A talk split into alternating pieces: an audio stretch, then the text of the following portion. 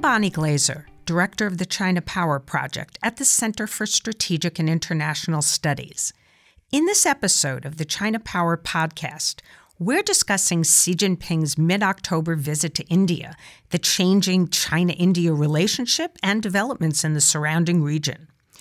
Since the informal Wuhan summit between Xi Jinping and Prime Minister Narendra Modi in April 2018, China India relations have focused on bolstering economic ties and, and they've downplayed strategic competition. But recent developments in the region have presented new challenges to the relationship.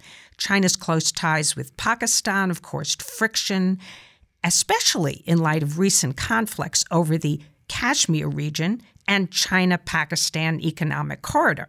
On October 11th and 12th, Xi Jinping and Modi met for another unofficial summit, this time in Chennai. After the meeting, Modi said the talks marked a new era of cooperation. Xi Jinping echoed that the bilateral relationship has entered a new phase of sound and stable development. To discuss the outcomes and the impact of this Xi Modi meeting and the broader China India relationship, I'm joined by Dr. Tanvi Madan. Tanvi is director of the India Project and a senior fellow in the Project on International Order and Strategy in the Foreign Policy Program at the Brookings Institution. Her work explores Indian foreign policy, focusing on India's relations with China and with the United States. Tanvi, thanks for joining us today. Thanks for having me, Bonnie. So, um, to start with, what's your takeaway from the Xi Jinping Modi summit? What were the main outcomes and achievements, and, and what does this tell us about the trajectory of India's relations with China? I think what the uh, visit told us is that the bilateral relationship is essentially, at least for India, remains one that can probably be described as competitive engagement uh, with perhaps more competition uh, than engagement uh, over the last few years. Uh, but the fact the two sides continue to try to meet each other. I think one of the main takeaways was that the summit actually was held. There was some concern that because of some of the friction that you mentioned in the last few months, they would either postpone or find a way to even perhaps cancel the visit. But I think both sides were quite focused on making sure that this was held. The Indians have come to the conclusion that it is best to actually try to get Modi and Xi to develop an interpersonal relationship and then have them give direction to their bureaucracies to move things forward. And I think Delhi has kind of figured out that without that, they don't see much implementation or follow through from the Chinese side. So I think that was a big takeaway that it happened. I think on, in terms of the issues, what we saw particularly was a focus on economic ties and second on people to people ties. On the economic side, they formed something called a high level economic and trade dialogue, which will be led on the Chinese side by Vice Premier and on the Indian side by the Finance Minister. And the idea is to get to a more balanced economic relationship. Uh, at the moment, China is one of India's largest trading partners, but the uh, trade, uh, like for the U.S., is quite imbalanced. India's trade deficit uh, with China is quite large. It's about 54 billion of the 95 billion dollars that they traded uh, last year. And so I, the, the, part of the idea for India was to emphasize that this needs to be a balanced relationship, and without that, it wasn't sustainable. The Chinese want into the Indian market, and there too, India has been essentially saying it needs to be mutual. Uh, that is, Indian companies need access to the Chinese uh, market as well. And so I think they want their two sides to kind of move on those questions. There's also the question of whether or not India will sign on finally to RCEP, what the Chinese are keen on, and that was mentioned uh, in the in the, at least the statement that the Indians released that they were hoping to reach some sort of conclusion to that, but that it would have to be again they used the term balanced. And so I think economics was a huge focus. The other was people to people ties.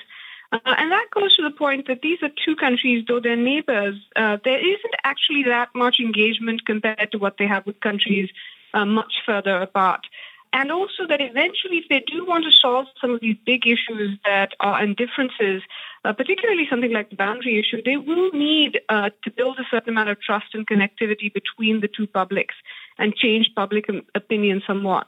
The one last thing I'd say about the announcements that they made is that the Indian defense minister would be going at some point, they didn't say when, uh, to China. This is an attempt uh, to try to get the militaries uh, to talk to each other a little bit more, uh, more as a confidence building measure and to ensure that there aren't incidents at the border in the future. So, what are the main factors today and going forward that are shaping the China India relationship? And what are the main goals that each side has for this relationship?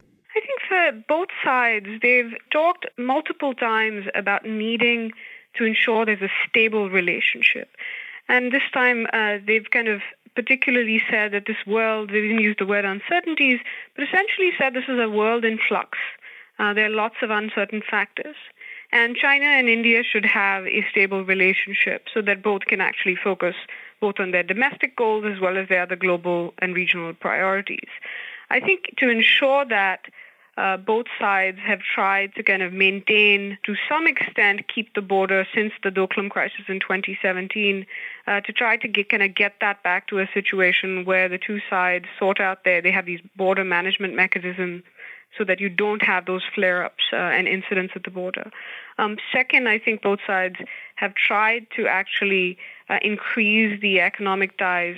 Once upon a time, there was the theory, as there was here, um, that economic, better economic ties would kind of lead to better political ties. I think they've kind of given up on that because some of those economic ties, because they've, at least from the Indian perspective, been somewhat imbalanced, that they've actually added to the problem. So I think what they're trying to do is ensure that economics kind of stays a source of cooperation, deepens in many ways. Uh, the Chinese want, especially Chinese companies, are quite keen to get into the Indian tech market in particular, but also in the market more broadly. And the Indian companies want greater access, especially the pharma and IT companies, to the Chinese uh, market. So you do see both sides, the kind of the economic factor has started to play a role as well. I think there is kind of a global dimension to this relationship, which is that both sides have seen cooperation with the other in certain multilateral forums uh, as tactically useful at various times. The WTO in particular is one uh, that comes to mind, even though they themselves have a few disputes uh, in play, that is one place, or for example, on climate change, that they have actually cooperated. So I think in terms of kind of the strategic side, keeping the border peaceful and stable, the economic side and kind of the global side, these are the factors shaping kind of the broad factors shaping their bilateral relationship. The one other element I'd add that has shaped how these two Asian giants have dealt with each other is their kind of relationship with third countries. Both watch very carefully how, for example, India watches how China deals with not just the US, but its neighbor Pakistan, as well as countries like Japan and how it behaves in the region. And China watches very carefully how India deals with its neighbors, such as Japan, uh, but also uh, the US uh, and some other countries. So I think that has started shaping the relationship in a much more significant way than it used to in the past. A few months before this summit, New Delhi stripped Indian administered Kashmir of its uh, special status. And that obviously caused increased tensions between India and Pakistan, and I think had some spillover for India's relationship with China. So, China's Foreign Minister Wang Yi talked about this issue with Indian External Affairs uh, Minister Jaishankar when uh, Jaishankar visited Beijing in August. So, can you talk a little bit about? how this issue has affected the relationship and why is it that they didn't even talk about, apparently, Kashmir during the Xi Modi meeting? And, and what should we conclude from the fact that it wasn't even on the agenda? One of the things that's often forgotten is that China is actually a party to the Kashmir dispute. The boundary is disputed not just between India and Pakistan, but there's a part of Kashmir uh, which is now actually called Ladakh, which is actually claimed by India but held by China, what China calls Aksai Chin. And so, in some ways, China, when it expressed its sentiment, it wasn't doing it just as a Pakistani ally, but was concerned about its own interests. And what Foreign Minister Jaishankar conveyed or tried to convey to uh, Wang Yi is that those interests weren't, that nothing had changed about the claims on either side, and that this was an internal matter for India and more administrative in nature than international. Uh, that was also why, for instance, the Indians insisted that this was not clarified at a subsequent press briefing after after the summit that this was not talked about, that Kashmir itself was not talked about. They asserted that this was an internal matter, and so it was not going to be discussed in that setting. However, they did acknowledge that uh, what they did talk about is uh, President or Chairman Xi Jinping's visit to visit, or, or, rather Imran Khan's visit to Beijing to meet with Xi uh, just before um, this summit. Um, they didn't talk about what he said, but the fact that the China-Pakistan or that China would have brought up this subject suggests that it was brought up in an, at least in an indirect way, if not uh, a direct one. Having said that, where all these developments did really kind of uh, factor into this summit is in the run up to it, where I think it changed the tone and the mood around this summit. And it added to some of the stress. Before the Wuhan summit, both sides did a lot to kind of try to make sure the optics and the tone were very positive. This time, the tone and the mood was quite gloomy in some ways, and it was because the Indians at least saw the Chinese publicly criticizing them for this Kashmir move uh, at the UN in New York, at the UN Human Rights Commission in Geneva, uh, but also Wang Yi particularly mentioning it in his General Assembly speech. This got under uh, the Indian skin a bit, and so you did see them kind of release some statements of their own saying this is really not China's business.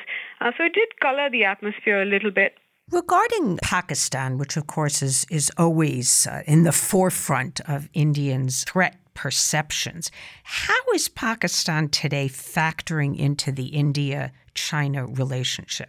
I think one of the things that uh, Pakistan really does in this relationship, it has been a constant source of not just irritation, but on the Indian side, it sees its Pakistan and China challenged as linked. And it's seen it as that, as linked that way since uh, the early 60s. And when it thinks about what concerns it has about China, why it sees China as a threat, there's the boundary dispute. I'd say second is the China-Pakistan relationship. They feel that the Chinese have supported the development of Pakistan's nuclear and missile programs. But now through China-Pakistan economic corridor is going to be an additional problem, not just because it deepens the China-Pakistan relationship, but now there will be more of a Chinese presence in kind of India's west as well. Um, there's also this issue of the China-Pakistan economic corridor, including a few projects that are in territory in the parts of Kashmir that India still claims but Pakistan uh, holds. And so you do see kind of this aspect of China-Pakistan relations continuing to be this sore subject. And for the Chinese, it actually sometimes prevents them from trying to improve relations with India, even when they want to. Um, Xi Jinping wouldn't have been happy about the fact that at least twice this year he's had to go to bat very publicly for Pakistan, uh, or at least his government has, uh, at times when he's wanted to keep the India relationship stable. So just after the incidents in February, uh, where there was a terrorist attack in India, which India said came from Pakistan, and then the subsequent Indian uh, retaliation across the border, uh, the Chinese very publicly had to take Pakistan's uh, side and again join this Kashmir issue. Um, and sometimes it puts them in a little bit of an awkward situation and even uh, shapes Indian public opinion uh, in a particularly anti-Chinese way because, for example, they will point out that China blocks the uh, designation of some Pakistan-based terrorists uh, at the UN, and it does so for Pakistan. And so it says, look, it's not just China says it wants to uh, fight terrorism, but it's actually giving cover uh, to Pakistani-based terrorists. So I think Pakistan is a particularly tough aspect of the China-India relationship, and it actually makes it very hard uh, for the two countries to settle some of their fundamental differences. China and India have been doing this dance about the Belt and Road Initiative. You know, India has not, of course, uh, joined, but it is engaging with China in the Asia Infrastructure Investment Bank. There's Chinese investment coming in. Uh, India has now joined the Shanghai Cooperation Organization. So there is cooperation on a range of these issues related to BRI matters, but the two seem to be trying to come up with a way to work together. And at this recent summit, Xi Jinping apparently suggested that India join the Maritime Silk Road, which is, of course, one part of the Belt and Road. And Modi countered with a suggestion that China participate in India's Indo Pacific vision through enhancing maritime connectivity between Chennai and uh, Chinese ports. So, it, is it possible now the cooperation on BRI, whether they call it that or not, is ultimately going to become a positive in the Sino Indian relationship? I think what you'll see is what they have been doing for a while, which is kind of economic projects here or there. Um, they used to, for example, some of their companies used to do participate uh, jointly in energy projects in Africa a number of years ago.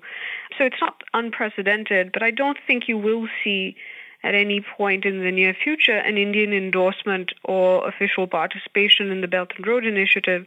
India has three essential problems with it. Uh, one, as I'd mentioned, that there are these BRI projects that are in areas that India uh, claims and Pakistan controls, and so India would be essentially acknowledging that it doesn't have sovereignty over those areas and be giving up its claims if it accepted BRI.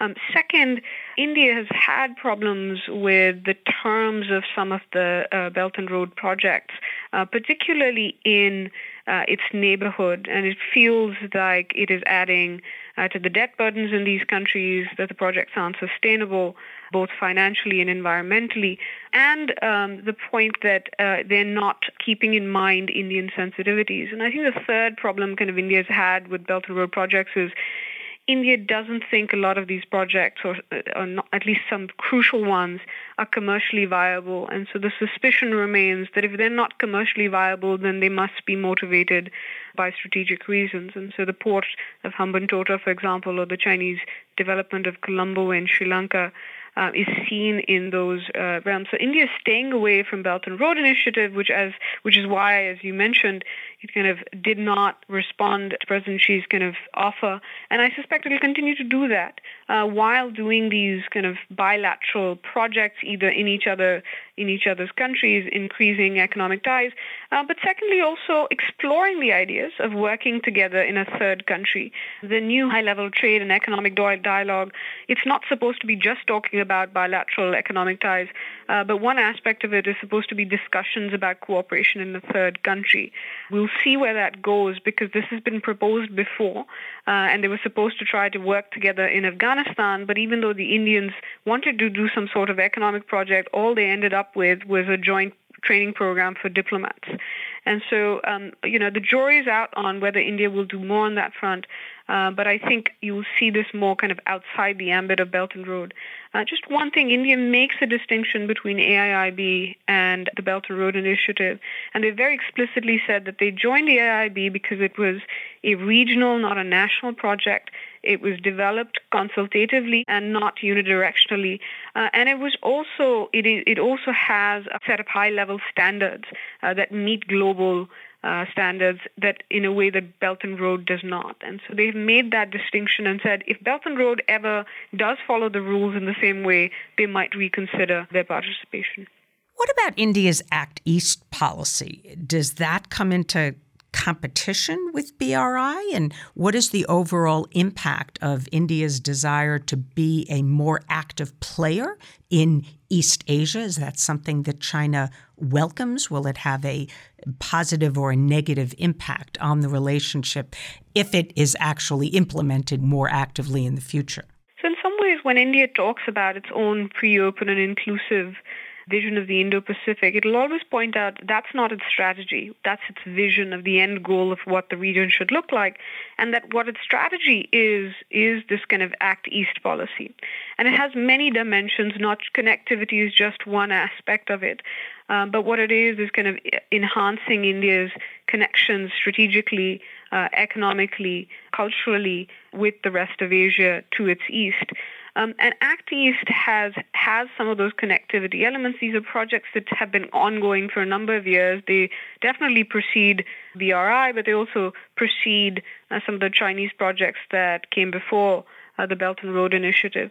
And these have essentially involved connecting up India's east and northeast uh, through Bangladesh uh, to countries uh, like Myanmar, Thailand by kind of uh, road or rail, and then even thinking about connecting through the Bay of Bengal some of its uh, India with its maritime neighbors. So these projects exist, um, and not just in the uh, through the Act East, also through some of India's other initiatives with some of its Indian Ocean partners. Uh, the the issue has been with implementation, um, which is that India, these countries often uh, complain that they don't see kind of the speed of implementation that they do with Chinese projects. They sometimes have questions about the costs, at least the immediate costs, not the life cycle ones, uh, and that also uh, that India doesn't just can't offer the kind of scale of investments or loans more likely that that China does. Having said that. Um, I think India has done recently a better job of trying to track implementation. I think that way the Chinese projects have really made them up their game in terms of thinking about actually delivering on these projects with some amount of speed. Uh, they've had to expand the level of kind of credit uh, and loans that they are giving to uh, these neighboring countries. And the other thing that India has become willing to do, which I think China would worry about a little bit more than these Indian connectivity projects in general, is that India, after a long time, has been willing to work with other countries in its own neighborhood. And India has been sensitive about doing that in the past. But for example, it's working with the U.S uh, or trying to work with the U.S. on some connectivity projects, infrastructure projects in Nepal. It's working with the Japanese uh, in Sri Lanka, and so there is kind of this coordination with other major other major powers that might be of a little more concern to the Chinese than some of these other other projects. But I do think in China does kind of watch quite closely India's relationships with Vietnam, for example um, and also with some of the other countries that we, I think you'll start to see some of this even more as India increases its presence. Uh, even though it still has capacity limitations, you do see some new projects on the anvil, like, for example, a potentially Japanese-funded project to redevelop the port of Sabang in Indonesia and then connect that up to, to India's Andamans. And so you're starting to see this kind of grow in terms of size. But at the end of the day, uh, one of the things that India will have to do is deliver on these projects, which it hasn't had a great track record of in the past. I wanted to ask briefly about India's policy towards these uh, mass internment camps in Xinjiang, where somewhere between one and maybe even three million uh, Uyghurs uh, have been uh, incarcerated. And, and some countries have been vocal in defense of China's policies in Xinjiang. We saw 49 countries, including Pakistan, sign an open letter supporting China. And then there, of course, have been some other countries, like countries in Europe and Australia, New Zealand, Japan, and Canada, even signed a, a joint letter uh, calling for China to revise its uh, its policies. How does India stand on the issue of the incarceration of these Uyghurs, and what is the reason for India taking the position that it does? Uh, India has been quite consistent about not speaking about it's not it won't for example sign a letter in support or defense of what the Chinese are doing uh, but you're, unless something significant changes in terms of Chinese criticism of internal Indian policies, you're unlikely to see uh, India coming out and opposing them. Um, India's done has kind of tended to stay silent for two reasons. Uh, one of which is China specific, one of which is kind of more general. The more general reason is that India has tended to say that, look, what happens inside countries is really not our business and we don't want to comment on it.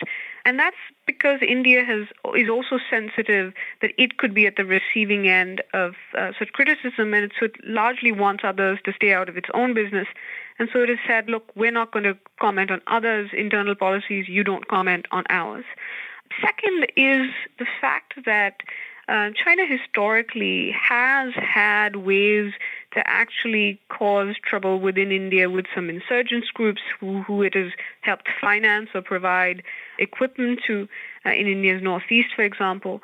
Um, and because of the long boundary, there are ways physically China can actually assist some of these groups within India. And so India is very careful about saying too much uh, about what happens inside China, lest China kind of use some of these levers that it has and has historically used uh, against India. So they've tended to be uh, fairly quiet about it. Depending on how the internal assessment of how this summit went with Modi and Xi, uh, you might see India, if China continues to criticize India's policy on Kashmir, for example, as it did in New York and Geneva, I think you might see India not comment on Xinjiang, but on Hong Kong.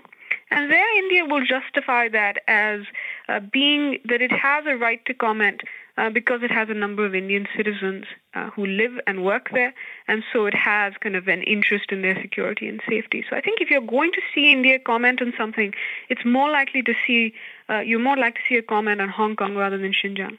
Finally, I wanted to ask you about how U.S. relations with India and President Trump's policy towards uh, Delhi affects India's relations with, with China. How does this enter into uh, Modi's calculus when he meets with Xi Jinping? How is he thinking about um, the relationship with the United States? And is India really willing to join the U.S. effort to counter China's influence in the Indo Pacific. We know that both have talked about free and open Indo Pacific, but Prime Minister Modi has also emphasized inclusive, which we really have not heard from the United States. So, is there a significant amount of overlap between U.S. India pro- approaches to China's role in the Indo Pacific? Is this just a rhetorical difference, or is it more meaningful? What you do see is, uh, as the Indian Foreign Minister recently said about um, India's cooperation with the quadrilateral, that is Australia, India, Japan, and the U.S.'s consultative group, which is that there's a strong similarity of approaches. And so I think that tells you it's not it's not the same. Uh, it's not there's an, they don't entirely overlap the approaches, but there's there's enough of a shared interest in ensuring that kind of vision of the region, a rules-based regional and international order, as well as kind of the approach to it. And you have seen that even as India has, uh, when it says inclusive, uh, yes, it means China if it follows the rules, that's a big if. Um, but it also, the reason it added the inclusive in there is because there was some concern that uh, ASEAN felt it had been left out. So that was more kind of ASEAN's concerns than China's. But you do see India, even as it is kind of engaging with China, trying to stabilize that relationship. Um, since the Wuhan summit, or actually even these last two years, um, on the defense and security side in particular, uh, which China is often concerned about, uh, India has actually deepened its relationship with the U.S. considerably, and not just with the U.S., but also with Australia and Japan, uh, as well as with France. And so you see kind of India saying, look, we're willing to engage China, uh, but we still uh, have uncertainties about its intentions. We don't like some of their actions. And the other thing that they don't like about kind of the Chinese behavior in the region is they feel that China would like a unipolar Asia, even as it talks about a multipolar or a bipolar world, and that is not acceptable uh, to India as far as uh, as far as its own interest is concerned. So I think what you have seen is what the U.S. relationship does for India, this closer relationship. On the one hand, India sees China as taking India more seriously because the U.S. takes India more seriously. And so it's the U.S. relationship for India's leverage with China. Uh, on the other hand, it can add complications. So, for example, historically India was hesitant to do things like upgrading the Quad, uh, or, for example, making uh, the Quad uh, a militarized or a uh, having a maritime Quad, changing uh, the Malabar exercise that U.S., India, and Japan do, and was just, was just completed and was happening even as Xi Jinping uh, or just concluded just before Xi Jinping was in India, this Malabar adding Australia to it, those kind of things India was not doing because it was concerned about provoking China.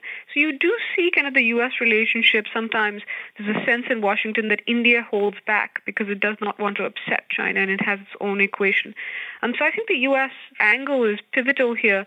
But what the fact that the Trump administration has seen India as kind of a key part of this Indo-Pacific strategy, it's actually given India some leverage with China uh, to, to say that, look, we're going to do all this with the U.S.